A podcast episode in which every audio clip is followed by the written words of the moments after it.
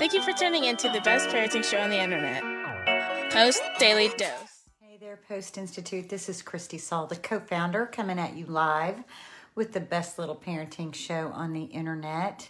Um, I'm going to plug these two books real quick. Bryan's book From Fear to Love that you can get on promotion at feartolovebook.com. And this incredible book right here, The Great Behavior Breakdown, that you can get on Amazon and also at postinstitute.com. Um, and we're going to be uh, revising our website soon, so I'm pretty excited about that. Um, you know, a lot's changed, and we've had this the site that we currently have for about five years, and gosh, a lot's changed. A lot of really good changes, and so it's time for our website to reflect more of what what we've been doing and what we've been putting together. And so I'm pretty excited about that. Um, I hope you guys are having a good evening. Um, I'm just going to continue uh, dovetailing in on all that's been going on in our world this week. Um, for those of you guys who've been following along, and hey, Mimi, it's good to see you. I'm finally still. I'm finally home. And good gracious, I'm tired. I am really, really tired, like in my bones. So I'm so glad to be home and I'm looking forward to a good night's sleep in my own bed with my own butt dent. and so, um, so I just I wanted to talk a little bit, uh, just reflect on what this week has been like, um, with regards to you know our what we teach here at the Post Institute is about um, trauma informed care, and um, not only do we teach it, but we're walking it out as well as parents and caregivers and friends and family members. And so you guys know that it's been a really, it's been a really big week. Uh, what what we thought was just going to be kind of a real simple week and a simple procedure ended up being a really big deal. And so, um, you know, last night Marley ended up uh, being admitted into the hospital and even that got a little sketchy because the resident on call was not uh, fully thinking about giving full consideration to why she was staying there and made made a bad call and thank goodness I was there. Um, so it's really important. My goodness, I know it's really hard right now with COVID and when you have loved ones who are in the hospital. Um, if you have adult loved ones who are in the hospital, I've been through that this year as well. Um, it's really important. I'm just going to tell you guys call those nurse the nurses, call the charge nurse every shift and make sure that they know about your loved one because they are the ones who have great input on their care and especially if there's anything that's unsettled, if they've not quite cracked the code on what's going on and um, what their mental status is and things like that. If you're, I'm thinking specifically of my dad who is in the geriatric population and that really needed to happen. And it's really good that I was there uh, with Marley because what the doctor was recommending was like way off base. And so it's really good that I was there. So it's been a pretty traumatic week, quite frankly. Um, and I've really, I mean, I experienced it uh, as a mom, but my daughter really is the one who had the massive blows of trauma. And um, so her coping last night in the hospital um, was she intentionally made sure she stayed awake. Even though she'd been up since that morning, had had surgery um, because of the trauma that occurred in the OR. Um, she said, I don't want to turn my phone off and try to rest because if I just, even if I try to rest my eyes, I'm afraid I'm going to think about that. I'm afraid those memories are going to come back. So that's a pretty big deal, isn't it?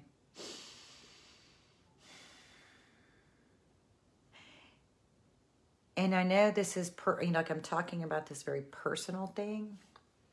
And I know we're going to walk it out and we're going to, you know, we're just going to live through it. We're going to live with it. We're going to live through it. We're going to live beyond it. This isn't going to define us. But right now, it's um, you know, it's a big piece of how she's feeling and what her experience is. So we're just taking things at her pace. Hey, Carol. Hey, April. Hey, Carrie. Hey, Amber. It's good to see all you guys. But it certainly makes me think about our kids. Um, I've known a lot of kids who um, they would stay up late intentionally because it's the quiet time.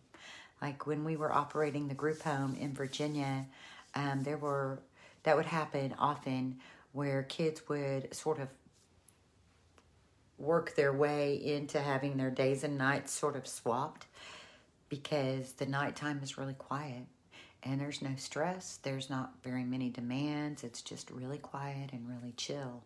So if you have a kid who does that, you might explore what that's about.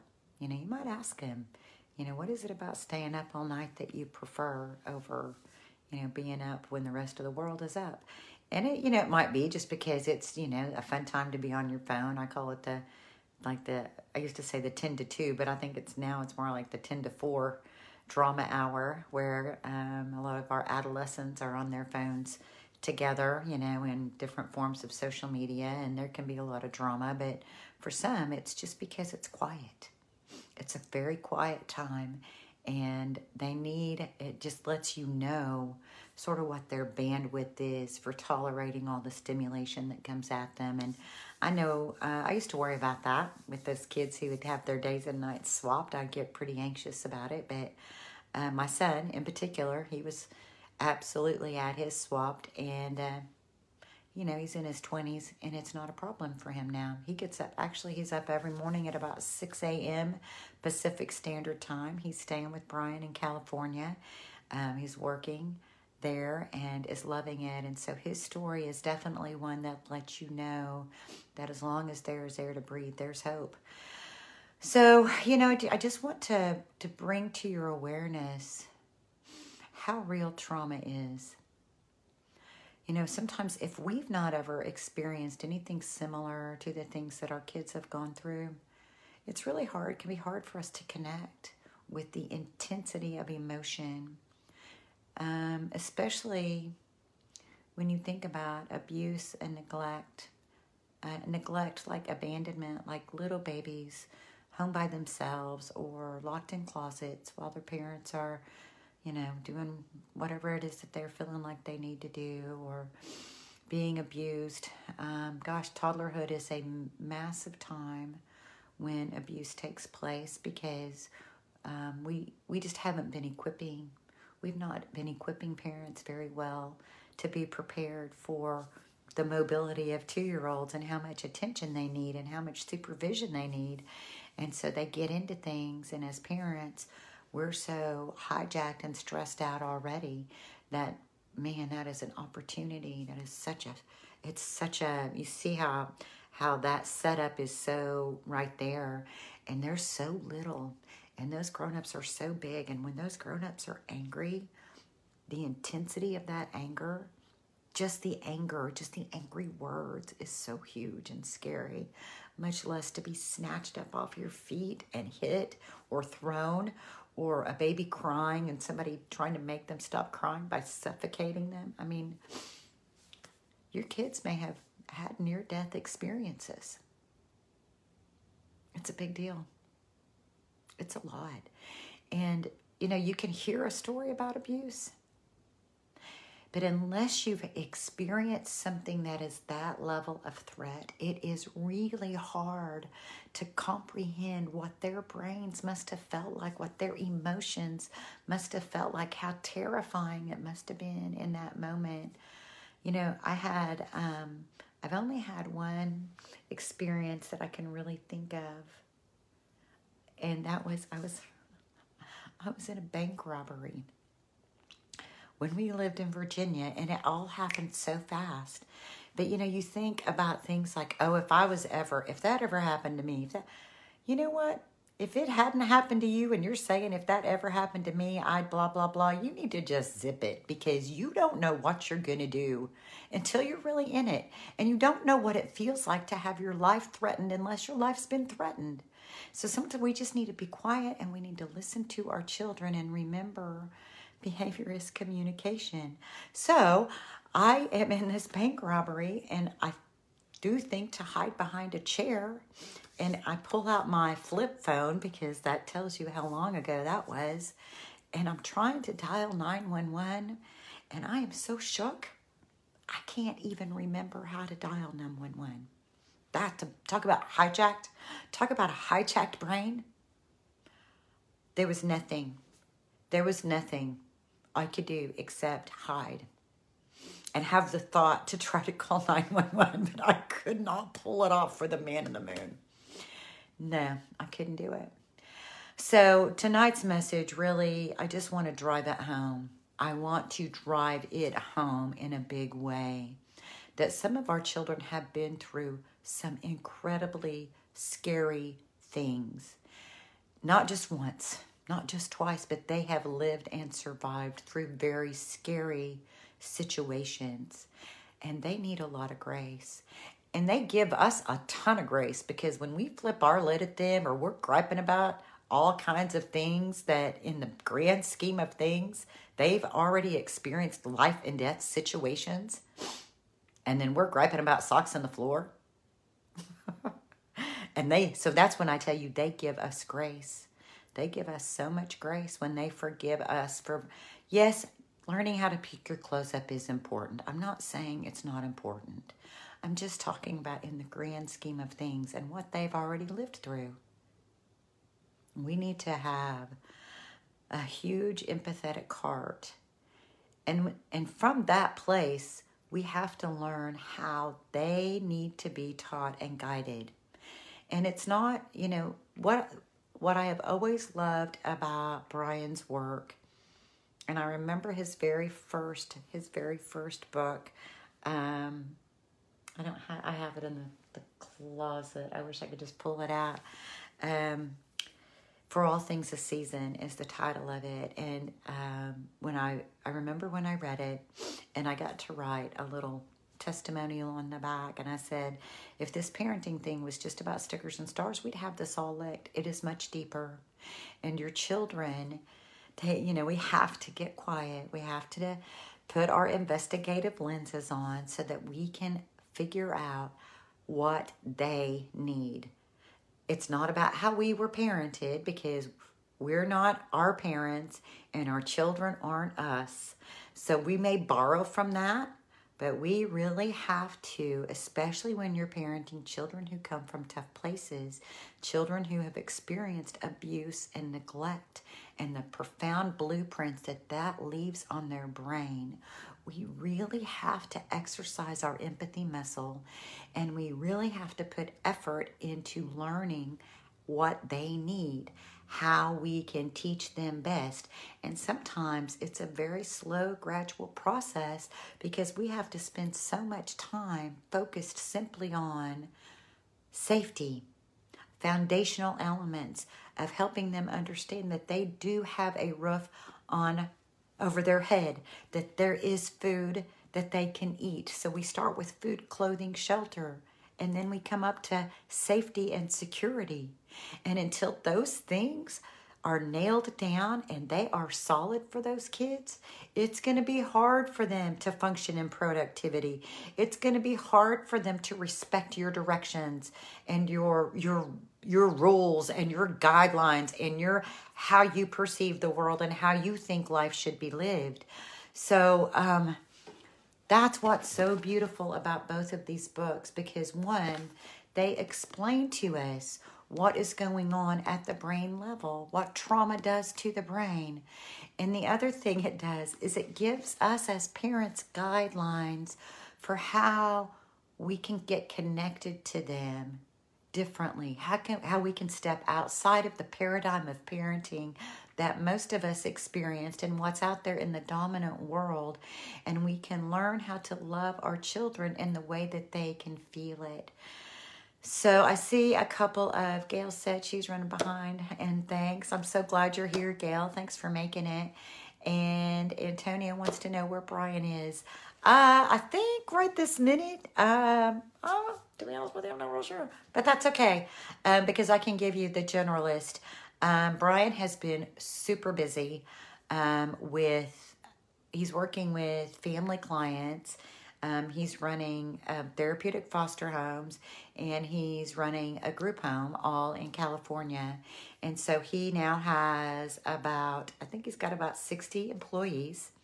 Plus, he's doing clinical work himself And he's also working on some really big projects that are going to be rolled out, I think, in the next year or two, that are going to be things, tools that are going to be available for parents all over the globe to be able to, to more readily tap into this model of parenting, not just for us as parents, but really for us as humans, because this paradigm, um, I, I have I have professional practitioners who use this same paradigm as they do coaching at the professional level for business coaching. So they've got like corporate uh, corporate clients, large corporations, and they're teaching them this model so that they can build different kinds of a different kind of relationship with their employees, so that they can be more supportive, so that they can build longevity.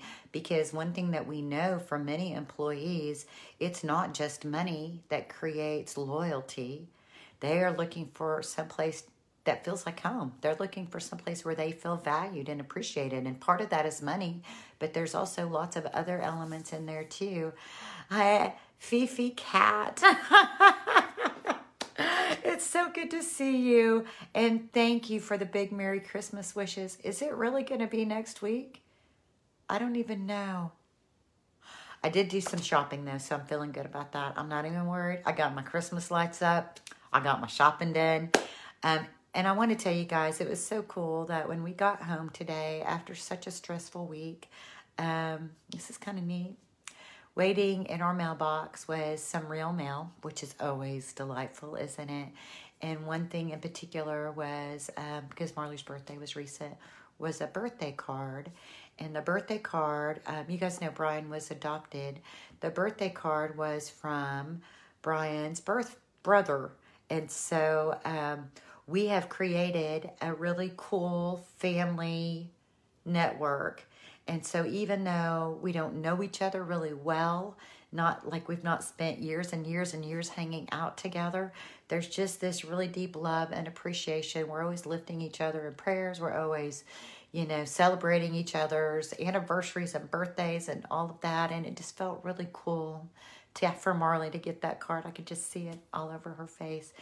Uh, thank you. I'm a foster social worker, and I always recommend the Post Institute. Oh, thank you so much for that recommendation. You know, if it wasn't for you all, um, we'd still be just churning and burning. You know, we still grind it out, but um, it's so nice to have more flexibility. It's so nice not to always be, you know, having to just uh, just be grinding, grinding, grinding the way you all send people our way, the way you all follow our message, the way you guys talk about us, the way you guys share our posts. I just want to let you guys know how much we appreciate that. And so I don't know who sent the thousand stars, but oh, thank you. When you guys support us that way, it is actually that specific is is actually helping us to create some things that are helping us spread this message, like our podcasts that we started doing and our YouTube channel that we're reviving and some other projects that we've got going on. This support level is helping to fund that. And so you guys are being, you're partnering with us to help spread this message, and we really appreciate it. And you guys, thank you for hanging with me. Um, thank you for your support this week. I mean, thank you for your support always, but this week it has really it's really meant a lot. I've really felt it. Um, and so I just want to tell you how much I appreciate you all. And Carrie, thank you so much. Um, remember what Bryan tells us in any given moment. We have two choices. We can act out of those same blueprints, those same dominant story from the world of stress and fear and overwhelm and not feeling good enough and being scared that someone's going to think our kids aren't good enough and all that fear or we can take one to two to three deep breaths. And we can choose love. I am going to go rest with my child. I hope you guys take some time this evening to put aside all the tasks, all the things you might be fussing about in your mind or even out loud. Just set them aside for a little bit. Spend 30 minutes to an hour with your kids, just in whatever way you do where they can just feel how much you love them.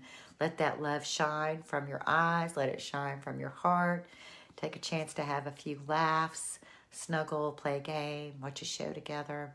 Whatever it is that your family does just make sure that your babies know how much you love them from the way your heart is positioned.